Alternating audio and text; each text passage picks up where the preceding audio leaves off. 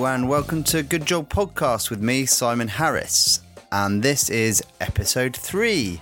This week's guest is Sophie Livingstone. Sophie is the CEO of a wonderful charity called Little Village. And me and Sophie talk about Little Village quite a lot. So I'll let her uh, sort of describe what Little Village do um, later on. Sophie's really engaging, a passionate individual, and I really enjoyed talking to her. Uh, we talked about changing the world, the impact of having children on both men and women, and how to get money from rich people, which is kind of what she does. Sophie strikes me as a really driven person whose enthusiasm is, is just infectious. And after I finished chatting to her, I just wanted to rush out and change the world. But uh, unfortunately, I had to edit this podcast, so I had to put that changing the world on, on the back burner a little bit. But hey ho, at least you have something to listen to, eh? Also, big shout out to the guys at Pacific Seven Productions who let me use their beautiful edit suite to record this episode. Uh, okay, I'll return at the end for a bit of a sum up and more on how you can get involved with Little Village. But without further ado, here we go with episode three.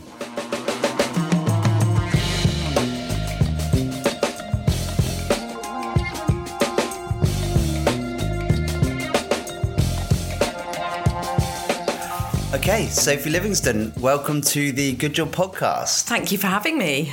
Um, so, could you just explain to us in your own words uh, what it is you do, uh, how you got into doing what you do, and you know how you started and, and where you're at now? Oh, crikey. Um, so at the moment, I am the chief exec of Little Village, and Little Village is a London based network of baby banks. So um, if you think about food banks, we are like that, but for baby kitten clothing. So we take donations from families of high quality, pre loved baby clothes, baby kit like high chairs, cots, buggies, etc. And then we have loads of amazing volunteers who sort and check those items um, and then they are passed on to families who get to, referred to us by a network of professionals so health visitors midwives social workers other charities who send families to us who they know really need the support.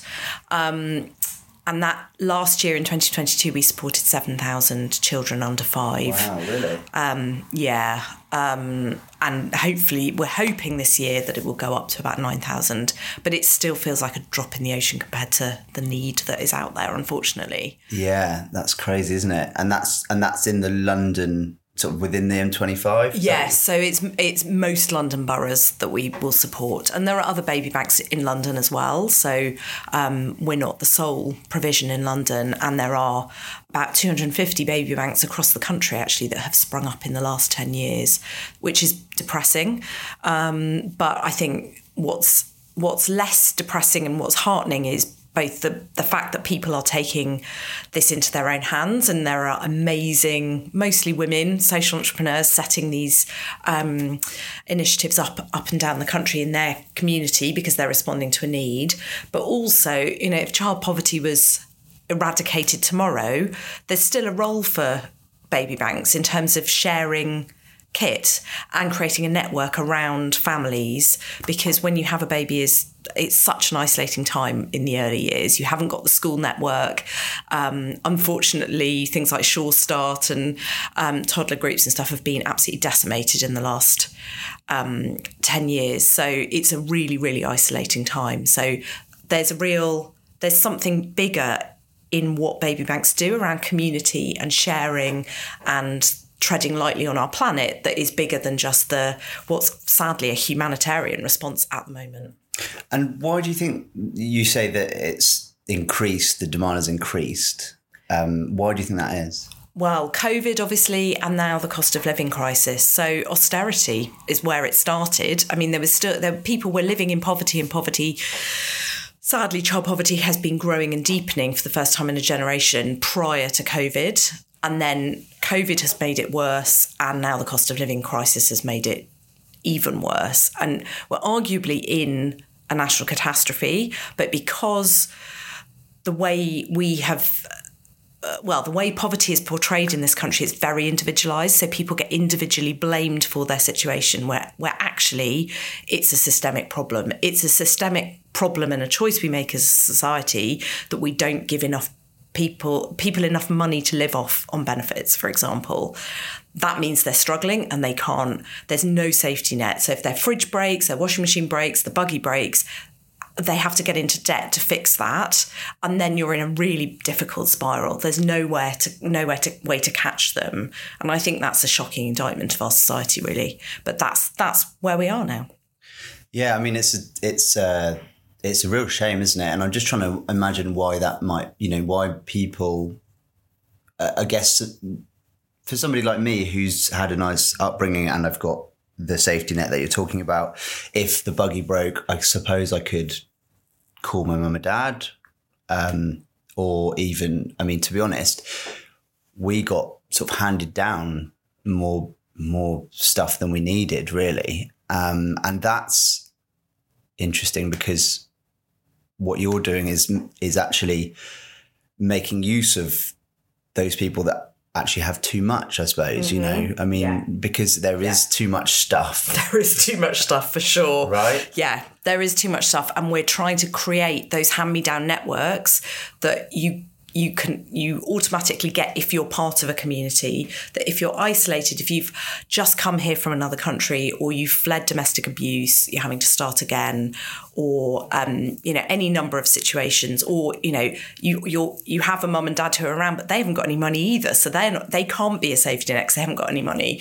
Um, we need to provide that around families who don't have that safety net. And that's a really beautiful thing, actually, that people want to come together and do that. Yeah, because I mean, you know, having at the time in your life when you're having kids, like you said, you're having a baby, you're you're isolated, but you're also pretty vulnerable, yeah. aren't you? You yeah. know, I mean, even eh, eh, having just had a a kid ourselves, you do feel that um, because you you and you, you tiptoe around and and and your senses are heightened uh, because you you start caring for another another thing, and and if you're already in a vulnerable situation, that must just be you know oh. heightened massively. Absolutely, I mean, the, I think the the mental health impact of all of all of those other stresses that families uh, that come to Little Village are experiencing are huge. On you know, I found having my first baby was the most lonely time I'd ever experienced, and I have resources. I could go to the, to a cafe and eat a lot of cake, and I did, um, but I was still, um, you know, I still found it really, really difficult. Yeah. Um, and you just think, well, you know, if you can't afford to go out, if you're stuck in one room that's full of mold um, with um, potentially some quite scary people down the corridor. Um, if you're worried about your baby's health, but you don't speak English and you can't advocate for yourself properly with the NHS, where you really now have to fight because they're so under resourced. Um, all of those, I mean, the stress of all of that is just overwhelming for people. So I think a big part of what we do is provide that solidarity for families. It's it's not just about the stuff, it's the way we do it. It's the fact that somebody I mean, this is what families tell us, it's not me projecting it, it's what families say is it's the way you supported us, that you didn't judge us, and that you were there for me and you had my back at a time when I felt really on my own. Um, and that it's that community that um, is a pretend, sort of wrapping its arms around families at a time when they're really vulnerable means so much to families. And you can understand why even if it's just one interaction of them coming into one of our shop spaces to get some stuff and they're treated with dignity and made a cup of tea and somebody listens to them that can mean a huge amount at a time when you don't have an adult conversation. You're having to fight with every adult you speak to for access to resource or money um, or to be believed that your situation is difficult so you're not just going, oh, here's a load of stuff, you know, going sort, you know, because that's kind of a big part, an important part, but actually yeah. that's just part of what isn't is is the best way to to, to react to the this this horrible situation or, or, the horrible situation that these people are in. Yeah, the stuff is a bit of a catalyst, I think. I mean, obviously it's really important. People yeah. need the yeah. buggy and yeah, the, the items, but it's it's the way you provide it. You're not just giving stuff people some unwanted manky stuff in a bin bag. You're beautifully packaging it like it's a gift. We check everything, so anything with stains or rips um, comes out. So families also say I didn't, you know, I was nervous about secondhand, but actually you couldn't really tell that most of the stuff I got was secondhand. Yeah. So that's really important to us that people feel like they're getting a high quality gift given with love. Right. Um, but then it's also a catalyst to another conversation. So the thing we've done the last year is create a signposting guidance service, um, thanks to the the Mayor of London, um, which is great. So they gave us funding to do it, and um, what does that, what, what does that mean? so that means that when we meet a family, we can begin a conversation with them about what has led them to our door and what else they might need support with. Right. Um, and that could be housing, it could be ma- referral to a food bank. I think we referred about it's the equivalent of about 30 grand's worth of food bank um, vouchers, if you like, in the last year. Um, it's hope, hopefully, it's helping a family to get through that process. Of course, yeah. What are the sort of situations that these presumably mainly women, mums, are, are in that, that that come to you? I mean, is it just women? Well, no, we've increasingly dads, and um, but of course, yeah, the majority the majority of mums coming to us. I've got to try and remember the numbers, but it's about twelve percent are fleeing domestic abuse. About a quarter are refugees or seeking asylum. Lots in initial accommodation or temporary accommodation. Um, and then there's quite a lot who are just can't make ends meet. So just thinking of a, a couple who both worked in the NHS, had a baby unexpectedly, just couldn't afford to make that work. Um, and we had somebody else recently, actually, who um, is is a um, a nurse on statutory maternity pay, can't make it work, needed to come and seek our support. I mean, that's that's what I mean by austerity and the cost of living crisis. People who are work does not pay anymore, and people cannot make it work, make things stack up, um, and it's it's just really depressing and really scary that you know people can't afford to provide the basics for their family. Um, and what do, what does that say about us as a society that we're doing that to people and putting them under that stress? And pe- these are people that are living, you know, sometimes literally next door to us. yeah, Um, yeah, yeah. It's and that's what's so um, difficult about it is that it's so hidden. It's behind closed doors, like you say. It's literally all around us, but you can't see it. Mm. Um, and it um, and it's been so individualized. So it's very much, you know, there's been this narrative for many years about um, blaming people who are in poverty. So that shame and that stigma is very much there. And of course, that again creates a mental health challenge for people experiencing it because they have absorbed those media messages as well. And They feel like, oh, what have I done wrong? How am I struggling? How am I not able to make this? Where, where's work? that rhetoric coming from? It, it, it- you know, this, you know, you need to get yourself out of this. You know, who's who's saying this sort of stuff? Is it the mainstream right ring wing online media? It's yeah. I mean, I would and try not to be too political, but yeah. I mean, I think there's been a narrative mostly on the right for a long time about you know you know from Norman Tebbit get on your bike type Right. thing and Peter Lilley being anti single parents and you know that that's been around for a long time um, and it's you know it's insidious it's seeped into our media and then it seeps into consciousness Yeah, I mean, it's.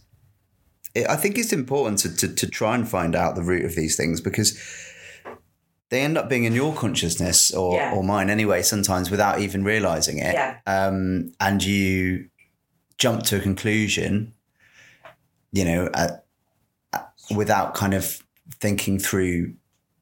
I don't know how somebody might have got into that situation, or what their backstory might be. Um, how how do you go about uh, training or choosing the right people to to to do that? I think we we always start with our values, um, which are love, thriving, solidarity, and sustainability. And I think that uh, the love and solidarity are really relevant in terms of a family seeking support from us, um, because even though you know people are coming in a difficult situation, they may be angry, and we have to meet that with love and understanding, um, and that if you use solidarity as the frame with which you're supporting someone, it's you're standing alongside them to help them, um, and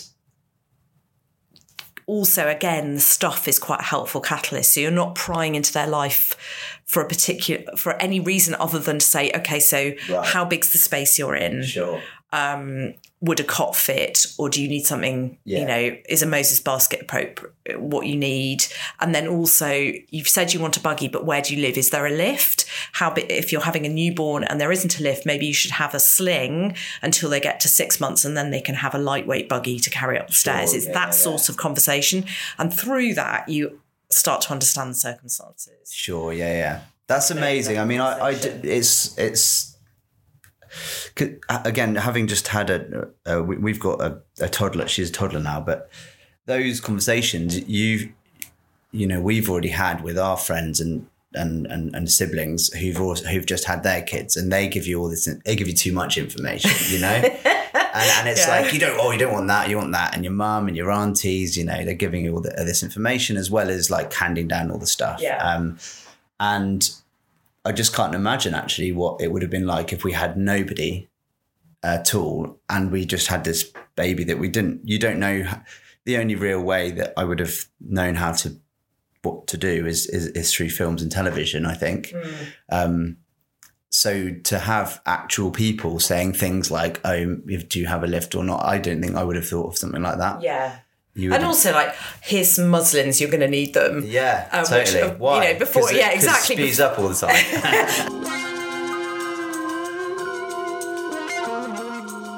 but would you mind just sort of uh, going through kind of how you where you started, maybe maybe what you what your studies were, and and and how you've what how you've got to where you are now? Because I think it, people would be really interested, um, you know, to see because because I- I feel like it's not on the list of like when when kids you say what do you want to do? They want to be astronaut or doctor you know or whatever. But um charity ceo isn't is not always not necessarily- always there but it's possibly just as important um as as as all the other um you know big big jobs. I just wondered how, how you kind of get to where you are. Yeah, sure. Um, I suppose that the very short answer is working in charity, you, and particularly small charities, you tend to just keep taking on bits and bobs as you go through different roles. And that's how I've grown the experience to be where I am at now. But the longer answer is um, I have always very cheesily have always wanted to change the world. Um, I, you know, I was a child of the 80s. I grew up during apartheid. I moved from South Wales to the home counties when I was a teenager and just seeing that difference in opportunity and access to opportunities between those locations um, sat uncom- really uncomfortably with me as well. Um, and I just, yeah, I've just, I don't really know where it comes from other, other than I've just felt this anger about injustice um, from a young age. And I initially thought politics was the way to make that change or the way that I wanted to make that change. I still think politics changes the world and we can see that day in, day out for Yeah. good and bad. But um, that was what I wanted to do. So I, I went to university in Bristol. I studied history. Frankly, it, I'm not sure it qualified me for very much other than being able to cram and write an essay. But it enabled me to get involved in student politics, in um, Labour students. And I was at university during 1997. So I was campaigning um, around the southwest with Labour students as part of that um, Yeah. of the general election, which was obviously that's a really exciting time. in yeah Exactly. education education education Exactly. Um, and it was a really exciting time. It was, you know, an Yeah. amazing experience to learn. It's the first time I remember, uh, you know, like anything. I think I must have been nine or 10. And it's the first time I remember politics being a thing. And my dad was like, "Oh yeah, Tony Blair play, plays guitar," and I was like, "Cool," you know, what a nine, ten year old like, It's amazing what sticks in your mind, isn't yeah, it? because before Yeah. that was John Major, Yeah. and who you can't imagine playing he played guitar. cricket. Yes. so that's my that was my my understanding. Yeah. So yeah, you were campaigning with with students. yeah, with Labour students, and um, and then I so I was working in Sainsbury's two days a week, um, while I was a student, and um, which in itself was interesting. There's quite a diverse student population in Bristol. It's very privileged um, students who were in my halls of residence, but would come through my till and not acknowledge me. So it was that Oh, was really? quite interesting. Again, another sort of bit of fuel to the fire about Yeah. um, injustice and access to opportunities. Um, and then uh, after 97, the local MP changed um, from being um, Bristol West from being William Waldegrave, who's a Tory, to Valerie Davey, who is who was newly elected as a Labour MP right. and I can t- I taught myself to touch type as a teenager on just like a basic Apple Mac program, and because I can touch type, she basically gave me a job typing up their correspondence Oh, okay. two days a week, so I could quit Sainsbury's and work in her office, Right. which was amazing. So I did Like a two days proper job. a proper yeah. I mean, I was only typing the correspondence, and but I was like opening the letters, helping with setting up their office, that sort of stuff, and Yeah. you know what a privilege that was to do that um, as a student. It meant that when I graduated, it looked like I'd already had a graduate job. Um, yeah.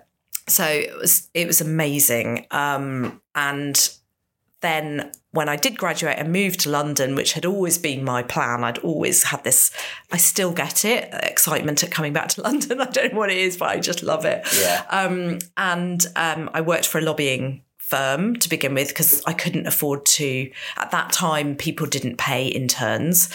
Um, and if I'd wanted to go and work for an MP in Parliament, I probably would have had to have done it unpaid. And I didn't have the resources or the family support to do that. So Sure. I um, worked in a lobbying firm and then um, worked at ITV for a little bit, doing corporate affairs, sort of Okay. public affairsy type stuff, and then moved into the charity sector, which had always been my plan, really, to use that experience of um, how you know supporting businesses to think about how Parliament was working, government was working in their favour or not, to then for then um, the purposes of charity. So I then went to work for a charity called Groundwork, which is a national federation of um, trusts who work on environmental regeneration. So using the it's, it's interesting stuff as a catalyst. Conversation about Little Village because actually what they do is use the environment as a catalyst Right. to engage communities. So on a housing estate. An unused piece of land, they consult the community on what they want there and work with them on transforming it. And yes, you've transformed that space, but it's but through the process you've engaged the community and they then own that space and will look after it and they it's not been done to them, it's been done alongside them. Yeah, and then presumably they've kind of met each other a bit more in the process and been- Exactly. been, more of a cohesive um, community. Exactly. So, um, and then from there, I went to work at the Foyer Federation, which works with um, homeless young people. Um, and I was doing policy and communications there. Um, and then I expanded that a little bit there by adding on some corporate partnerships and things like a bit of fundraising. Um, but the thing that was really exciting there was the direct work with young people. So we did quite a lot of campaigning um, to raise the the voice in the situation that young people in in um, so a typical story was I was kicked out of home at 16 by my mum's new partner. Um, I've had to move into this uh, accommodation, um, and I'm now stuck with um, benefits that a benefits situation that means that it's limiting my ability to go to college, which is a bit of a perverse situation. What? Because if you if you take the benefits which you need, you're not uh, you're not allowed to take them if you go to college. Yes, uh, and now I can't remember the full detail. It's something called the 16 hour rule, which I think still exists around you can't um, study or work for more than 16 hours a week and, and still claim housing benefit. Right, well, because the the you're because you're studying and that's already being what I guess paid for. Then the idea is that they, they don't want to pay for everything else as well. Yeah, I think so. And uh, but it was just was a p- particular perverse incentive for young people who were not in their family home. Yeah. and trying to um you know, keep going with their education or get a second chance in their education. Yeah. And we did quite a big campaign. We were one of the we were the first charity, I think, to take out adverts in Westminster Tube Station. Loads of them do it now. It's a massive thing. Yeah. But we took out these really small little adverts up the steps as you go out of Westminster Tube Station that had the quotes from young people on them. So we were literally putting their voices in Westminster, and that was a real. And then brought some of the young people down to see the posters, and Wow. it was okay. really, yeah, it was a really lovely, empowering thing to do. Yeah. Um, and actually, on my final day there, Gordon Brown, who was then the chancellor, made a speech saying we must end the 16-hour rule. I think it was his speech to the CBI or something. So Yeah. me. Um, and um, that was that was a nice way to end my time there.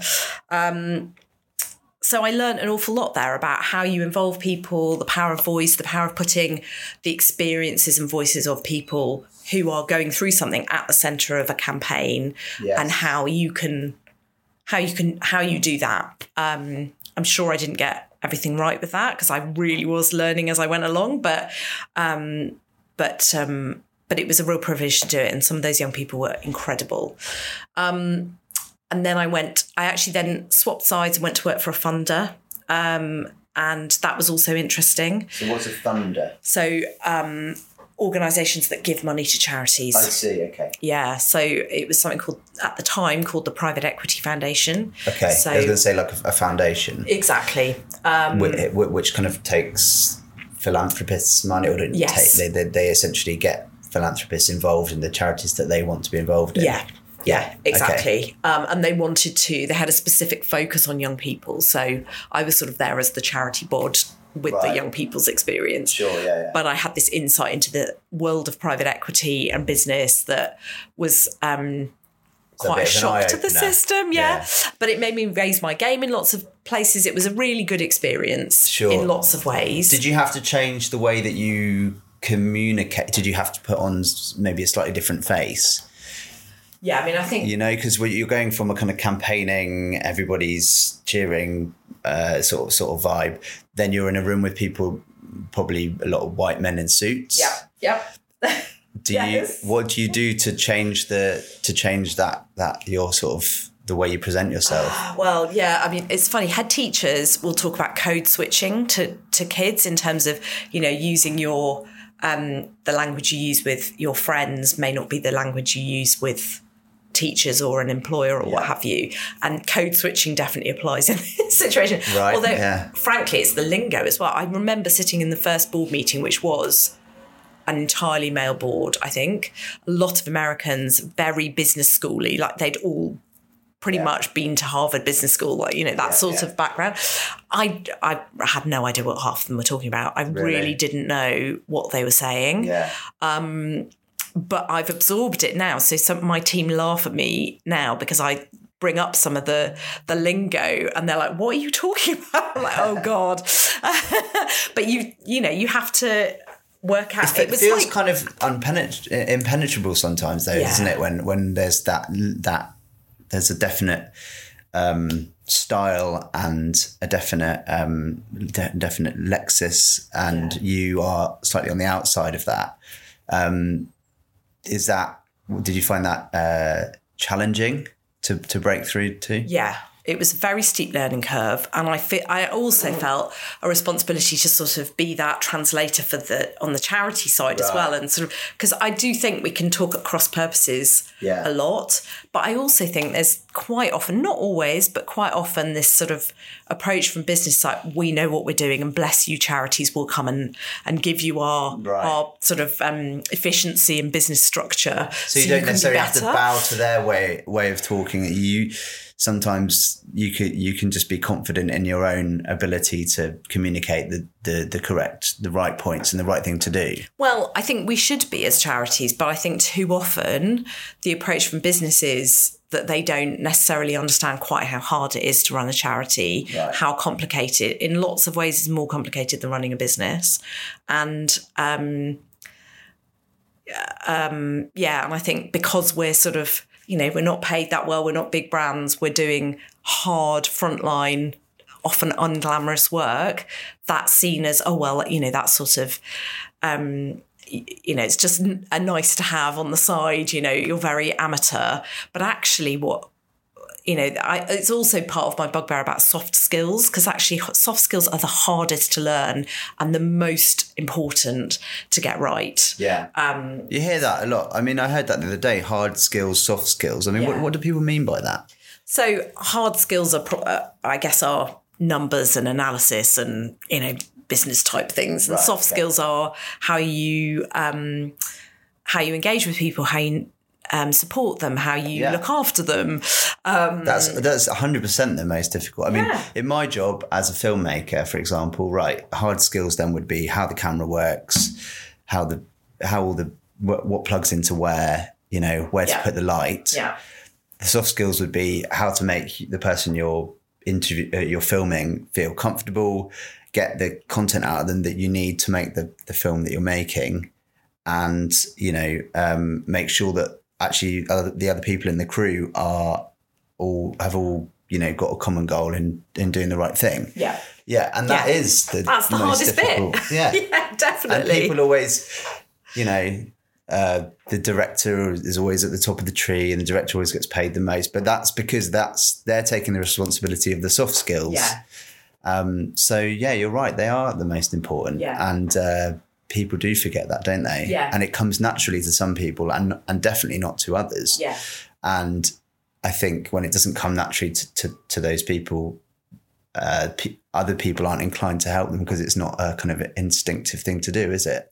Well, but you can learn it, you can get better at it. Practice is definitely important. And I think valuing it is the first step and recognizing how complicated it is and helping people on that journey. But you've got to put it at the heart of what you're doing rather than going, well, that's just over there. Yeah. Um, which unfortunately I think is um, quite a scene, quite, you know, that is the way things work in a lot of society and a lot of organisations, which is a real shame. Communicate, mm. communication, you know, it's the most important, really, isn't it? Yeah because whether you just want to communicate the way that you're feeling to somebody else or you want to communicate that you're trying to do this humongous charity effort to somebody with a lot of money whatever it is like if you can't get that piece of information across and make somebody else understand it uh, empathetically then you know you're we're lost aren't we? Yeah. Yeah. I think there's a there's a maya i think it's a maya angelou quote about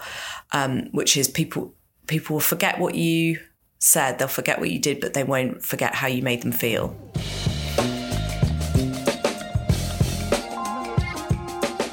Okay, so we sidetracked a bit, but you, we went. You were at I was the at funder. a funder, and then, um, sorry, I'm nearly there. That's right. um, the funder decided to bring over from the US a big uh, charity called City Year, mm-hmm. which deploys young people to be volunteers in schools for a year, a bit like a gap year. So the young people are 18 to 25. They put a million pounds into making that happen. And I was initially right. seconded for six months to get it going. And I stayed for eight years running it and growing okay. it. So that was where I really cut my teeth in terms of, you know, I was the chief exec of a charity at yeah. 32, learning on the job, starting it up, growing it. Um, but what a, I mean, a huge, huge privilege. Do you also feel responsibility? Oh my God, yes. I mean, it's really stressful. um, and that that continual sort of anxiety that you have about where's the money coming from and um, you know, there's a, a, all sorts of safeguarding, health and safety. You know, you're responsible for the whole blooming shebang. People like something could, yeah. So yeah, it's a it's quite a step change. Um, but you know, you get used to that. I think the thing that I people had said to me, but that I hadn't that you sometimes you've got to experience things is how lonely it is being a chief exec, like because you've got your management team, your sort of senior team around you, but none of them has that helicopter view that you've got of the whole thing, and none of them has that responsibility. And then you've got a board um, who you can call on for help, but you're also accountable to them. So you have to present to them what you're doing and right. show them that you're and competent. So there's like a level, and it's just you at that you're level. sandwiched in between in, the two. Right. Um, and that took quite a lot of getting used to.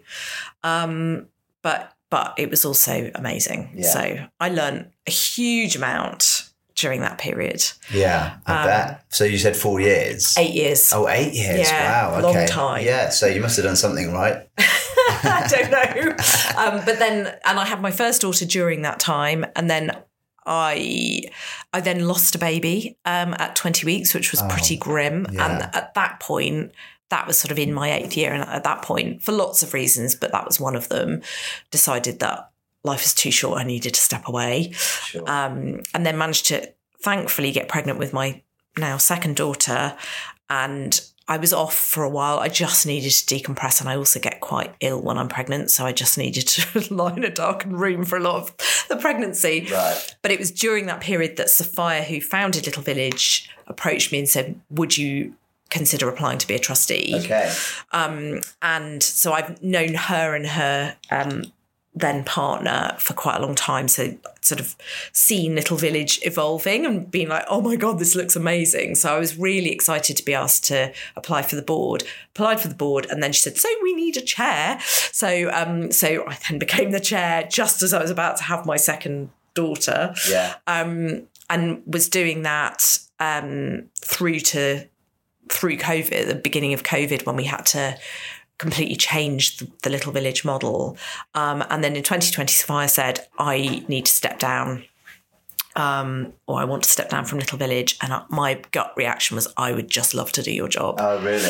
So Yeah. being chair is fine, but I, you know, my lesson is I'm a hands-on person. Sure. So you know, that was the bit I was itching to be involved with. She was it wasn't wasn't because she wasn't doing a good job. She was doing an amazing job, and it was big shoes to step into. But if she was going to step out of it, I was like, oh, I would just love this. So then I had to step down from the board, apply along with a hundred other people that applied, and be put through interviews, and it, that was high stakes because it could have been, you know, um, not me that was selected, Yeah. and that would have been the end of my journey with Little Village. But I think sometimes you've just got to take a risk. Yeah. And Um, you had a feeling. Well, I just, I suppose I thought I either want to be doing this properly or not doing it at all because I don't want to be the chair line managing the person doing a job that I want to do. Yeah. That would just be wrong, actually not fair on that person either. Yeah. So it's better to, you know, sometimes in life you just got to take some risks. Yeah. Um, so yeah, thankfully I got the job and I've been doing it since February 2021.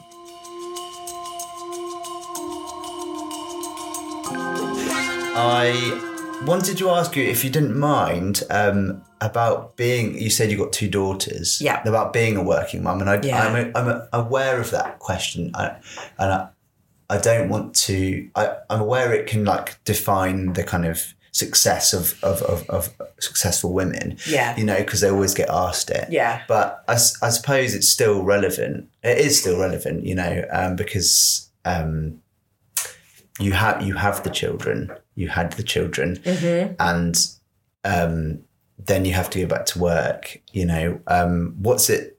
What is it like? You know, with having two young children and Yeah. being having quite a having an important job that you really care about. Um, yeah, I mean, I think it is really relevant, but I would also say you should ask dads who come on your podcast the same question because I don't think men get asked it at all, and they should be asked it, and they should be asked to think about it. I will do, and yeah. not just because you said it, because uh, my mum, who's Yeah. who listens to every single second of my podcast, um, As she should. she said the same thing. yeah, And actually, I didn't. Uh, she said I should have asked Jack, who was on the last podcast. Um, and she's right. I, I, will, will do. Yeah. Um, for sure. because I don't think people do ask my husband. They don't say what it's like. What, No. what is it like being a working dad? What What do you do? Mm. Um, and I think that's you know. And we, we happen to be talking on International Women's Day. So, you know, I suppose it's also that sort of, yeah, if we're going to get to equality, men have to be recognised as equally responsible Yeah. as parents. I also think there's something about men sort of get sidelined and it's, you know, and you get it with, I don't know, the phone calls from school or when you go to the doctor, it's Yeah. like they want to talk to mum, not dad. And it's like, why? 100%. Why? Why should you be talking to me? If dads routinely get called, if they routinely get emailed, if if professionals think about them, hmm. Then that would change the balance. And it's subtle, but it's quite big. It ca- could be cumulatively really quite big. Yeah. Um, so anyway, sorry, I slightly digress from No, the impact because it obviously it's had a, has an impact, and it has an impact on women because we have to have the baby. So Yeah. um, uh, That's why I was Yeah. honestly. I, I did wonder about whether to ask you because I, I do think that it's like it, it is on one hand like yeah, great, empowering women. You have a kid, but you can also have a great job, you know. But on the other hand, it, it's always like it's always part of the narrative of the success yeah, of a successful woman, isn't it? yeah, Who's who's who's had kids yeah, and and it, it like you said, it's never part of the narrative of the successful man. yeah. Um, and and I, you know, I don't know. But you see, I think it's not about cutting out that conversation with women because I think otherwise you're hiding that we have Yeah. children and families, and we should be more Yeah, um, open about this is about life and life is messy and has children Yeah, in it yeah, and we should celebrate that. It's about asking that having that discussion with men as well rather Yeah. than it just being a discussion with women Yeah. we should all be talking about it because actually what is the point of life if it's not to have a family and be happy and to be balancing it in all its messiness yeah, yeah, yeah. um, it's that it's ra- rather than just being like i am a career i have my career in a box and i can't possibly talk about anything else that i do because actually Yeah. everything else in my life impacts Feeds into it, doesn't exactly it? Definitely. and the experience i have as a parent feeds into how i feel about my work and the experience i bring to my work yeah, it's all part of who you are as um, exactly. a person, isn't it? Yeah, Yeah. for sure. so yeah i mean having them has been both amazing and really hard um and um and obviously losing a baby in the middle was really hard as well so um yeah i found maternity leave really difficult i found it difficult in terms of the people, the other mums that I was hanging out out with on maternity leave were all delighted to be on maternity leave, off for a year. Didn't understand why I found it hard to be away from work. Right. Um, so that was that was tricky, and I honestly thought my head was going to explode. I was so used to the intellectual stimulation of work that coming off that, um, I just found really difficult. Um, and it was the identity shift. It was suddenly not you know, I was, it was like, who, who am I? I, you know, I think when you've been a professional, I had, um, my oldest when I was 37, so I'd worked for a long time. That was quite a change. And I, I found that adjustment really difficult. She was born at Christmas, so I was also off in this sort of grey, cold weather, which doesn't help. Um, so all of that I found yeah, I found that really hard. With with Clara, my second, it was easier. But you know, the thing that made it much easier is that my p- husband managed to get shared parental leave, and he was off at the same time as me for the first. I think it was the first twelve weeks. It was unbelievable. Yeah, Oh my goodness, how transformational yeah, um, you know, you could fully share the nights. Obviously, we had a second, uh, our older daughter as well, so we were managing that, but it was just totally different. Um, and again, it's just that, you know, that contrast of the isolation and the loneliness and not having a clue what I was doing and all of that stuff with the first to second time round you sort of know what you're doing a little bit more but also having someone there to to share that burden was just i was like this is this is how it should be yeah. I know. I totally agree. Um, we so we, we when I I wo- I'm freelance, so I was kind of there quite a bit anyway. Yeah. Um, uh, and then we decided to go. We bought a van and drove around Europe for two months. oh wow because I was like, well, you know, we we need that time together yeah actually, and I'm not. I, I wouldn't be very good at just um, sitting in our flat.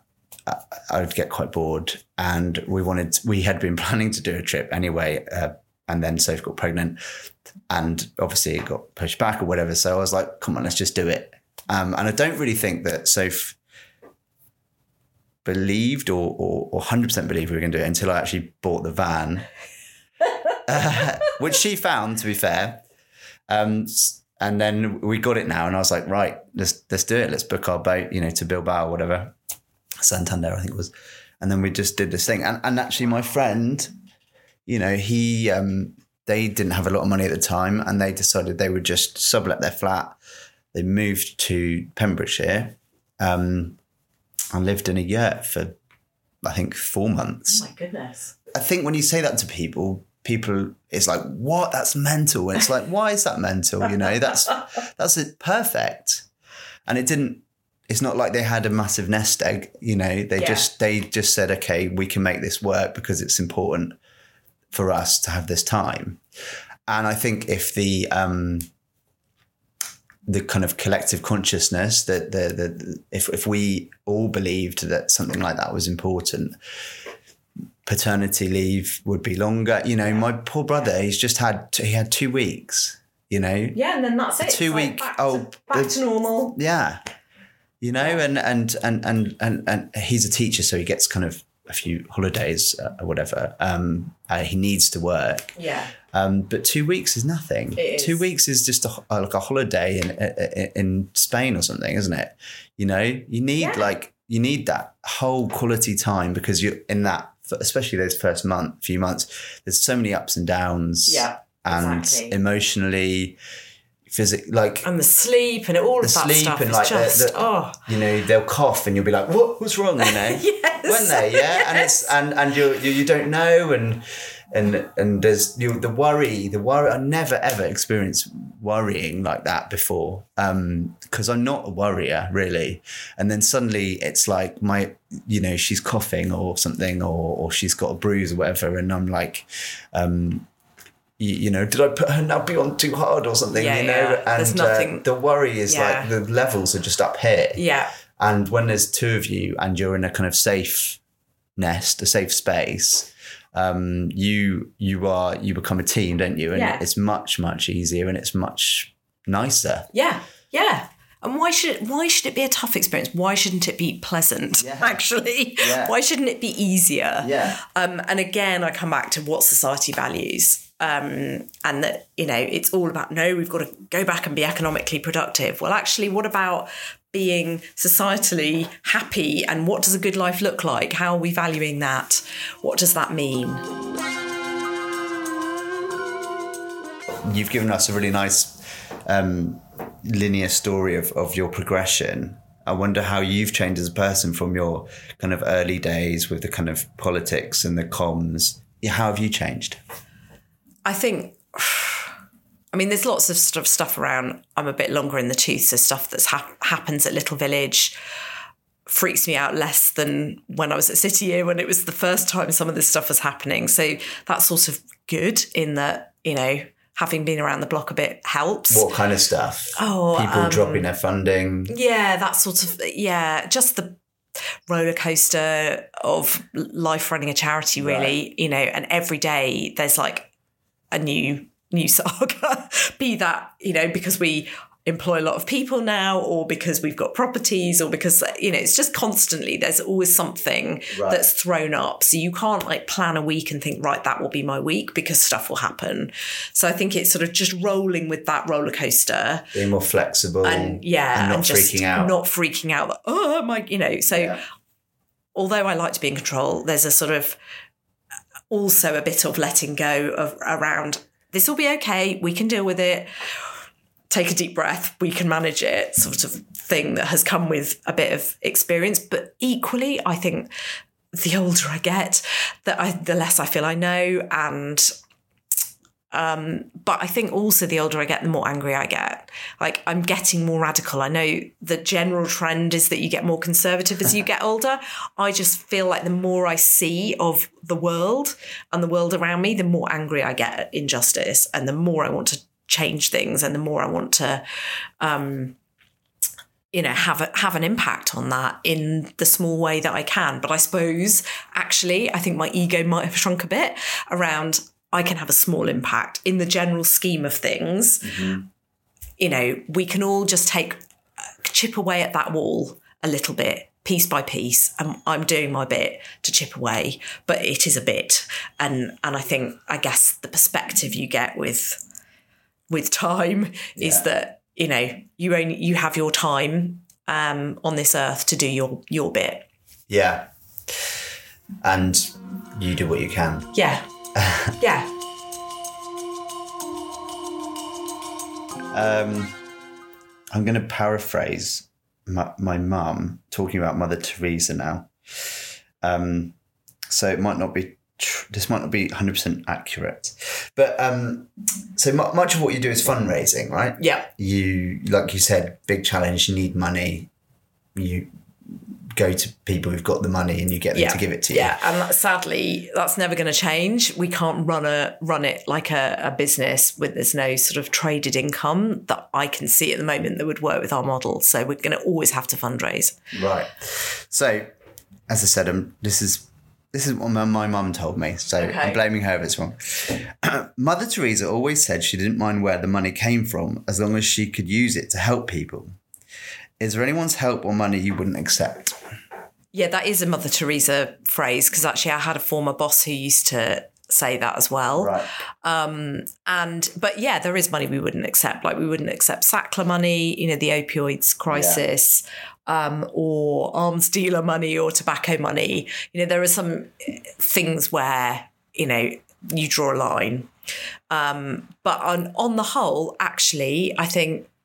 Um, so yes, there are. There definitely is. That's the short answer. Yeah. But I think um, I definitely feel like there's a, a bit of a mission as a charity to work with people who want to give their money, but to help them on that journey to connect with um, communities and situations they wouldn't necessarily be exposed to, be that businesses or individuals.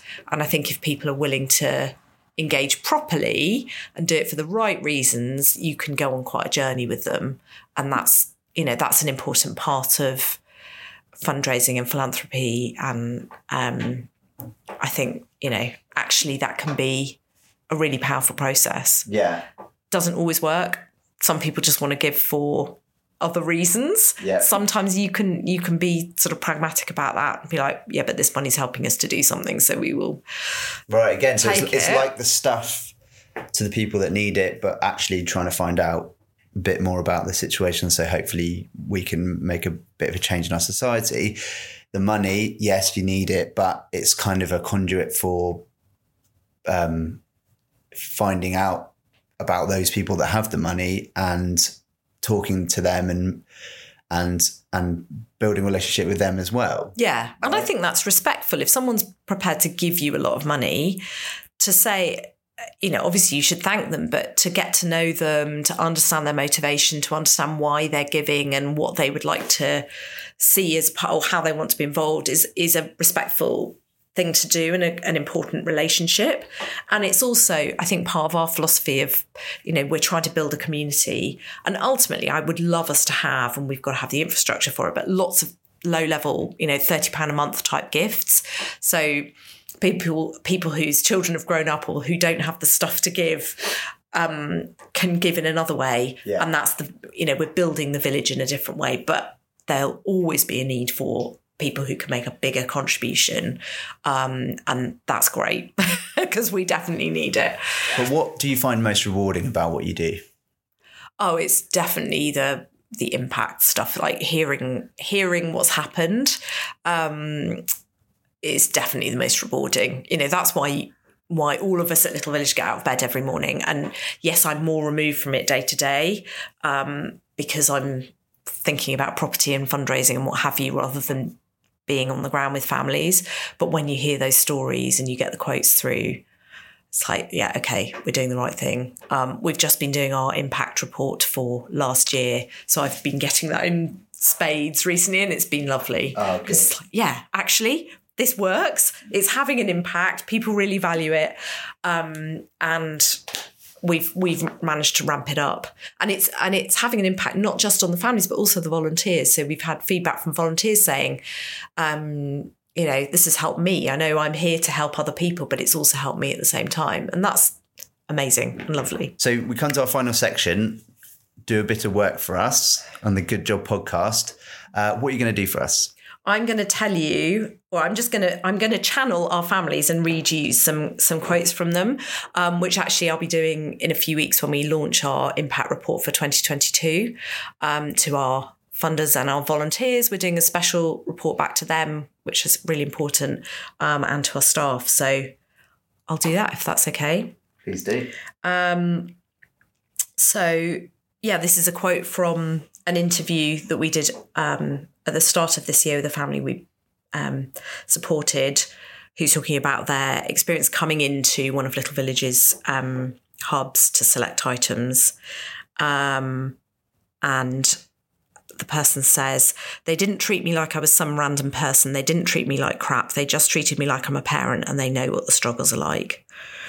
And then another one is what I like about them is as well is that sometimes they give you little surprises, like a little perfume or things for yourself, because normally it's for the kids, but you don't think they will also give something for you, which is really, really nice as well. I know little things, it means a lot.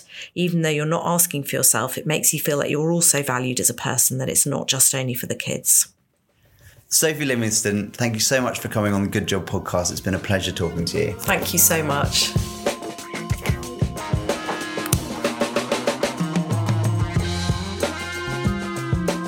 So there we go, Sophie Livingstone. Thanks again so much to Pacific Seven Productions for putting us up. If you want to know more about the work that Little Village do, I'll put links in the description, or you can just go to littlevillage.org to find out more. And there's also a very nice brand film on there that was obviously made by someone very talented. Wonder who that could be. Anyway, look, back soon with some more fascinating guests, but until then, keep up the good work.